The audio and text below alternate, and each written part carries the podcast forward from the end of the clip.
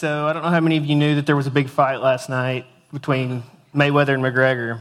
Uh, when JB called on Friday night and asked me to put something together, I thought that I'd try to do something aligned with that. Uh, one of our biggest fights as Christians is with the flesh. We have three main enemies in Scripture the world, the flesh, and the devil. And the flesh is really the one that we can control as believers.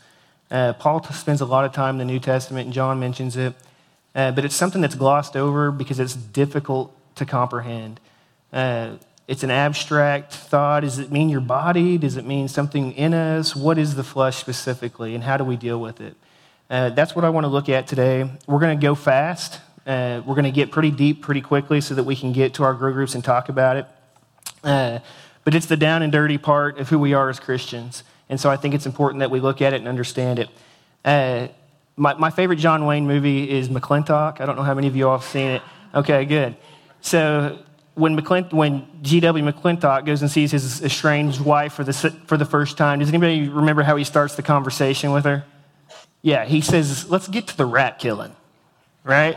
He knows that they're about to get down and dirty. And so that's kind of what I want to do today. Let's get to the rat killing. Let's get to the bottom of this pretty quickly and uh, go talk about it. Our goals I want to be able to define and understand the flesh. I want to understand what the role is from Scripture in Romans 6, 7, and 8, and in Galatians 5. Uh, not just to know it, but the, obviously so that we can apply it and understand how to have victory against the flesh. Uh, want to understand the deeds of the flesh and the fruit of the Spirit as listed in Galatians. And then I want to see what we should know, what we're to consider, and what we should present in order to have victory in the Christian life. So, some of this, there is some prerequisite to this that it, you kind of have to get before you're going to be able to put it all together. And I think you all know it, but I just want to do a quick review. So, when a person believes, we're given several things, right? What are some things that we get?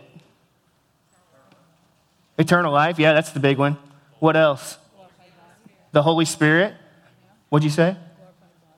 Well, we will be we will get glorified bodies someday, which is perfect because that means that we won't be in the flesh anymore. What else? The human spirit, we're made spiritually alive. That's what Ephesians 2 says, right? That we come into this world dead in trespasses and sins. Um, but we're new creations. If anyone's in Christ, he's a new creature. The old things pass away. The Holy Spirit indwells you. You see that there. Do you not know that your body is a temple of the Holy Spirit who is in you? And then uh, Romans 6, the whole point of Romans 6 is that we're placed in union with Christ. And there are several implications that come for that for Christians because we're placed in union with Christ. And that's what we're going to look at today. So before you know, you think about that. If anyone's in Christ, they're a new creature, right? So the inference is that we were in a specific condition before we believed, and now we're in a new condition after we believe. So what? How are we new creations? Is it just the things that we just talked about that we get the Holy Spirit, uh, or are there some abilities that come with that too? Right, we get spiritual gifts. Uh, we're going to see here in a minute about how it relates specifically to the flesh. Uh, but what about new believers, or excuse me, what about what goes away? What comes? If the old things have passed away and new things have come, if we're new creatures in Christ, what went away? Okay, so our sin has been paid for. All right, we receive forgiveness of sins when, when we believe, right? What else? In the context of Romans 6, 7, and 8, does anybody know specifically what we lose? In the context of the flesh? All right, let's look at it. So, you guys have seen this diagram before. Uh, in terms of what we're composed of, what does an unbeliever have? When you come into this world and you're dead in trespasses and sins, what do you have? What's number one? A body. We all have a body, right? What else? What? A conscience. Has mankind always had a conscience? When did we get it? Yeah, when we ate from the knowledge of the tree of good and evil, we were imputed. So everybody has a conscience. Romans 2 says that our conscience bear witnesses so that we're without excuse. What else? We have a body, a conscience. What about a soul? Yeah, somebody said a soul. It's different from the spirit. We'll talk a little bit about that in a minute. And then what's the last one? What's the one we're talking about today? The flesh. Right, so that's the old things, right? That's the old us. When we believe, what's added to that list? The Holy Spirit, and then what's the last one? The human spirit, right? We're made spiritually alive. That's part of why we're new creations. So, what is the flesh?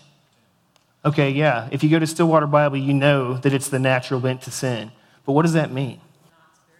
Yeah, right. It's, it's, it's basically what causes us or what Satan uses against us to defect from God's word, right? Uh, the Greek word for the New Testament is sarx, S A R X. It has the idea of being the physical part of human nature apart from divine influence and therefore being prone to sin and opposed to God. So, you know 1 Corinthians 2:14 it says but a natural man, the word natural there is actually a soulish man, basically what we come in with. A natural man does not accept the things of the spirit of God for their foolishness to him. And he can't. He literally can't understand them because they're spiritually appraised. Why can't he understand it if it's spiritually appraised? They're, that's right, they're dead. They're, they come into the world dead in trespasses and sins. They, they're not able to understand it because they can't, because they're spiritually dead. So, the best way to think about, define, and understand the flesh is to say that it's the natural bent to sin. The flesh is the part of us that wants to rebel and to do what we want, regardless of what God wants. It doesn't go away. It's present within every believer and unbeliever. And we're going to focus mostly on the believer, but we will talk a little bit about the believer.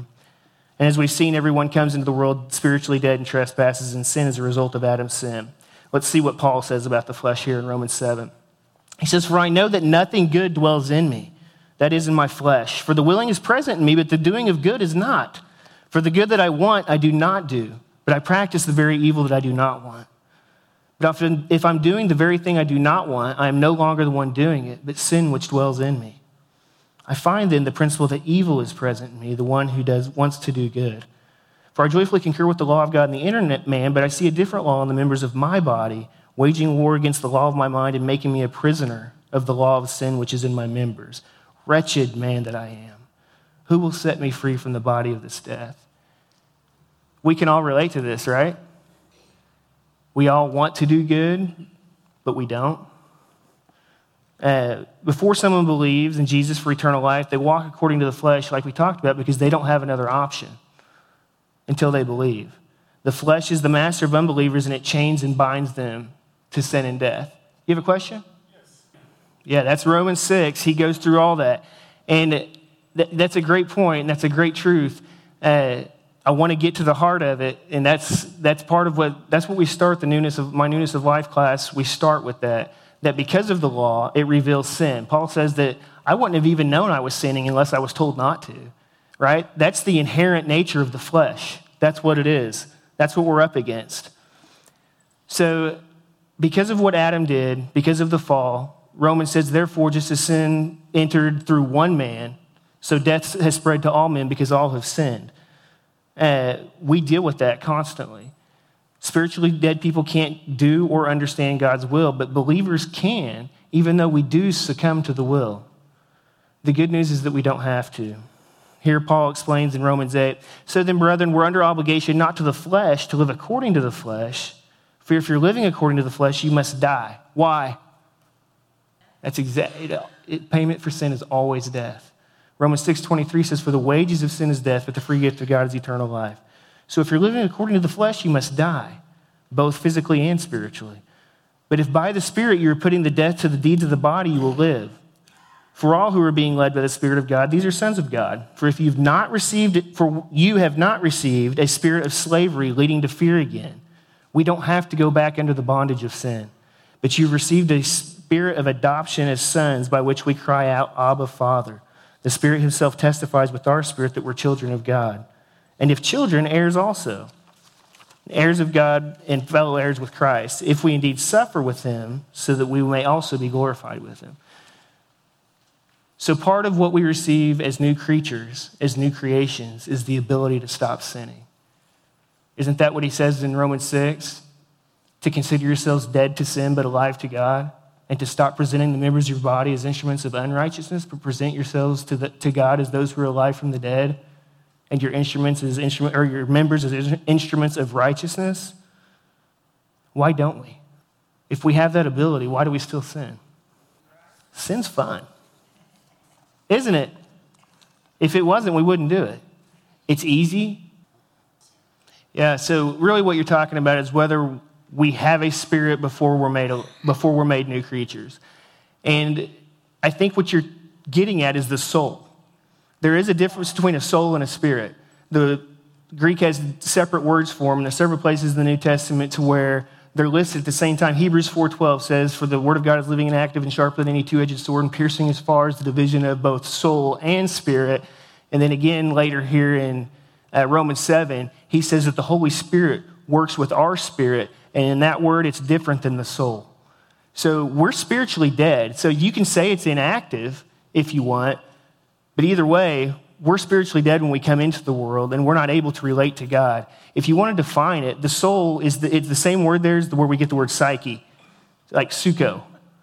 And so that's how you relate to the world around you. It's your mind, your will, your emotions. The spirit is more of how we relate to God. We're not able to relate to God because we come into this world dead in trespasses and sins. Die and you will surely die. You're dying physically and spiritually. Well, really, if you, I mean, to that logic, why didn't Adam die immediately if it was physical death? But I don't want, hey, I don't want to get into the weeds. Let's keep going. Uh, like I said, you guys should take my newness of life class next year, and we'll get, we go into all of this, and we get into some of the exact definitions and specifics of what you're talking about. So Christ, the point is that Christ has broken the chains of the dominance before we, of the flesh. Before, when we were unbelievers, we didn't have that ability. Now, as believers, we do. So he walks us through this monumental victory for Christians in their daily lives. Consider this chain of events. Mankind could not keep the law's requirements, allowing sin to endure, right? For all sin to fall short of the glory of God. Therefore, mankind needed a permanent solution for sin and its result, death. We just said that the wages of sin is death, but how was that taken care of before Jesus? Yeah, sacrifices. The author of Hebrews says that every priest stands daily, ministering and offering time after time the same sacrifices which can never take away sin. But he, having made the payment for sin for all time, sat down.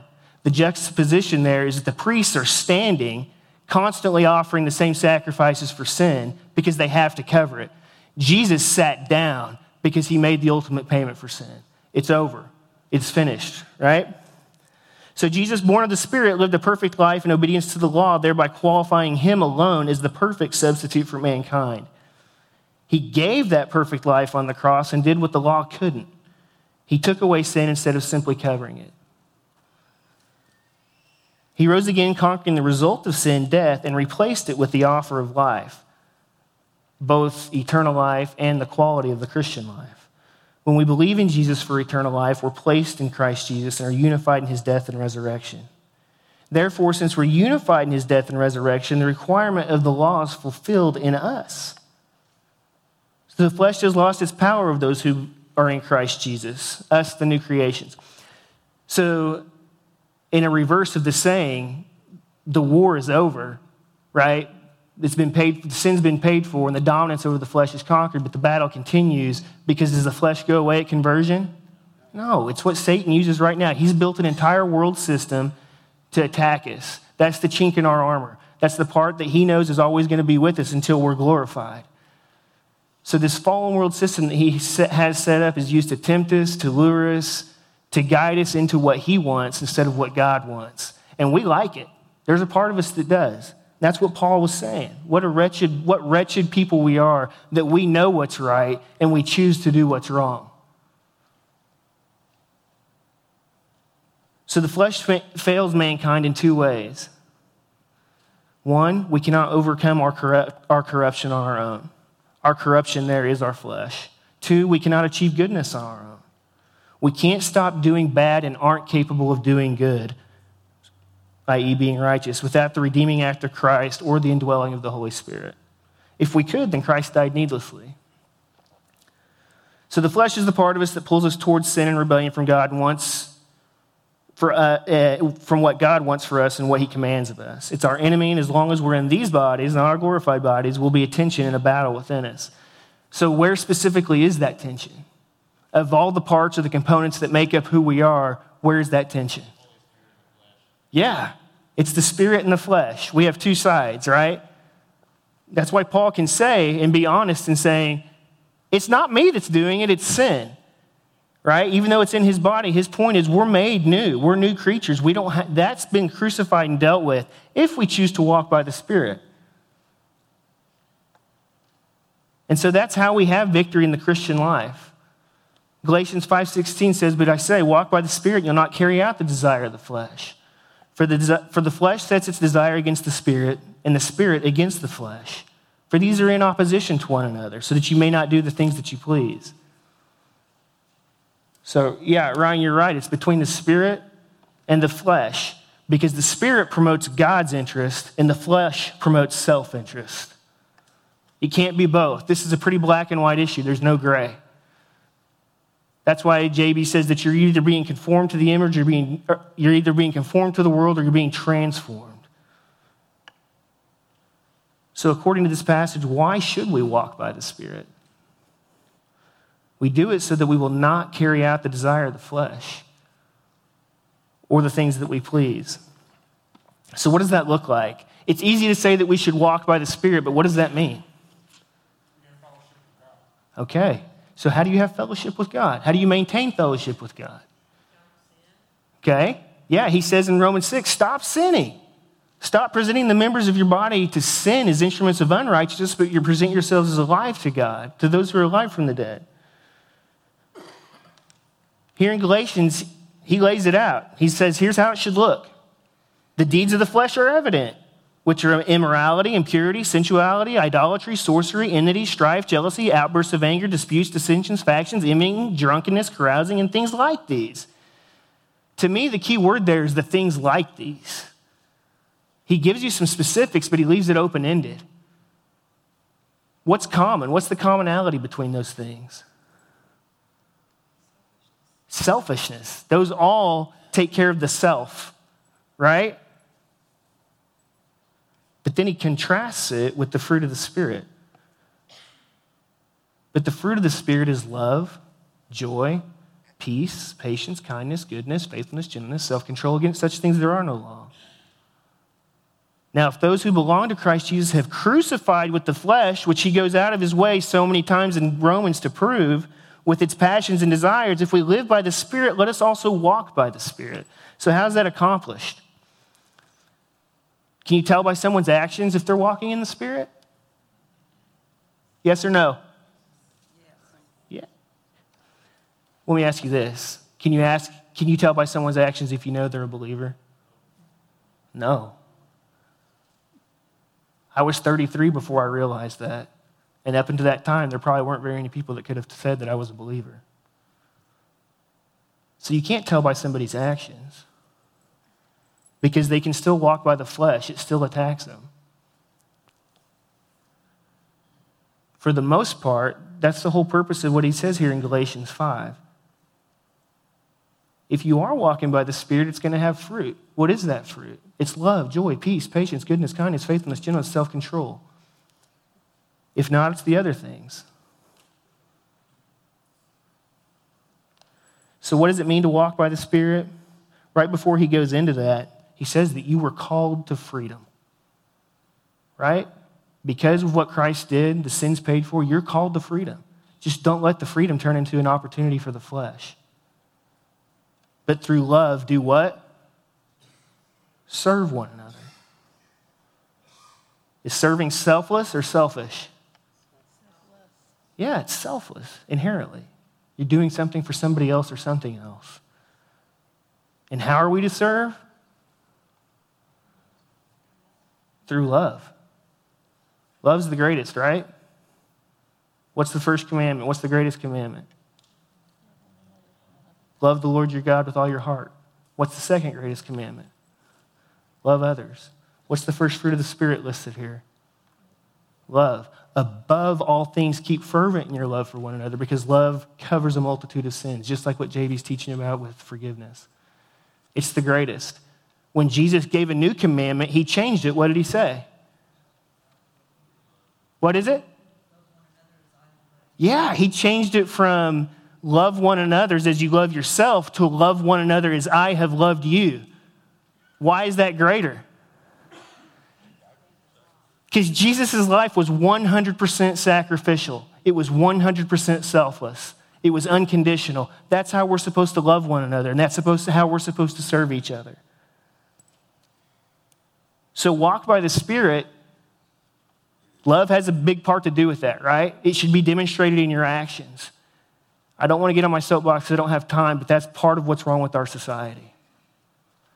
People do not think that Christians are credible because they don't see love in their actions. I'm not talking about politics, I'm talking about who we are as a people group. If people don't see love in your life, you're doing it wrong. That's basically what Paul's saying here.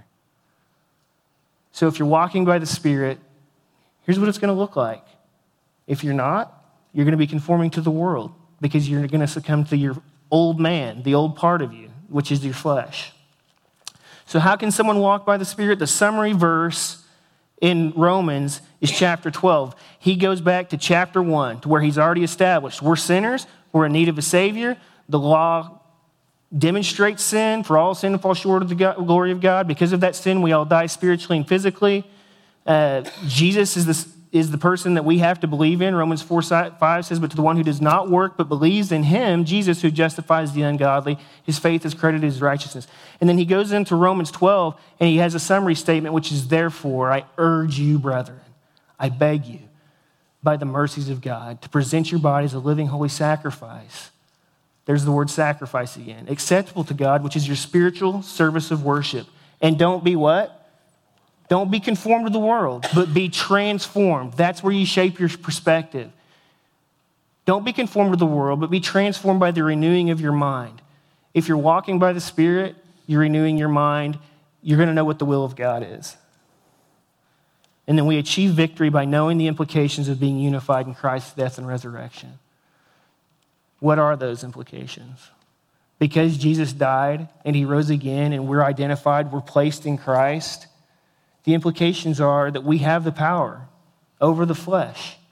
We've been given spiritual gifts to serve with. All those things on the fruit of the Spirit side, those are supernatural. Some people can do that stuff naturally, but most can't, especially if they're in the flesh. Consider yourselves to be dead to sin and alive to God. Somebody said that stop sinning. That's right. That's the exact same thing that Paul said. You can, but you choose not to and then present yourselves to God as those who have been made alive from the dead. That's a whole different study, but it's good. If you guys read Romans 6, you'll get it. So, this manifests itself through serving God, through prayer, through scripture study, scripture memorization, understanding God's word, all for the purpose of applying it. I think that Christians too often think that the whole Bible, we know the story of the Bible, right? They think that it's about what? salvation, it's about having eternal life. If you look at the New Testament, it's mostly not about that. It's there, but it's about what you do now. That's not the end line for us, that's not the finish line. That's the starting point for Christians. Now that you have eternal life, what are you going to do with it?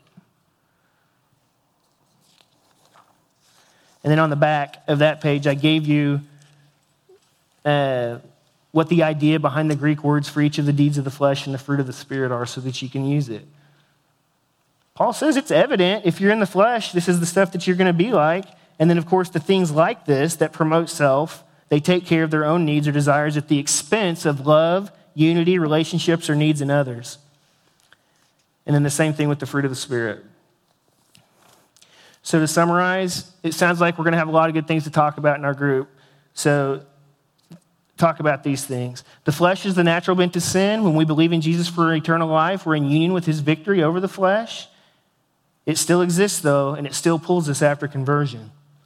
We choose to put ourselves back into the bondage of sin by walking in the flesh. We can't overcome our corruption or achieve goodness on our own. Here's the applications shift your perspective by presenting yourselves to God. Right? Don't be conformed to this world, but be transformed by the renewing of your mind. Love God, love others, serve God, and serve others. Think about what specific things appeal to your flesh so that you can begin to identify its pull if you haven't already. Here's a big one pray against yourself and don't put yourself in situations in which you repeatedly fail by succumbing to the flesh. You have that power now. You didn't used to, but you do now. Defend against the flesh by taking steps to proactively conform to walk by the Spirit in Christ's will. This is accomplished through prayer, confession, scripture reading, scripture memorization, and loving others.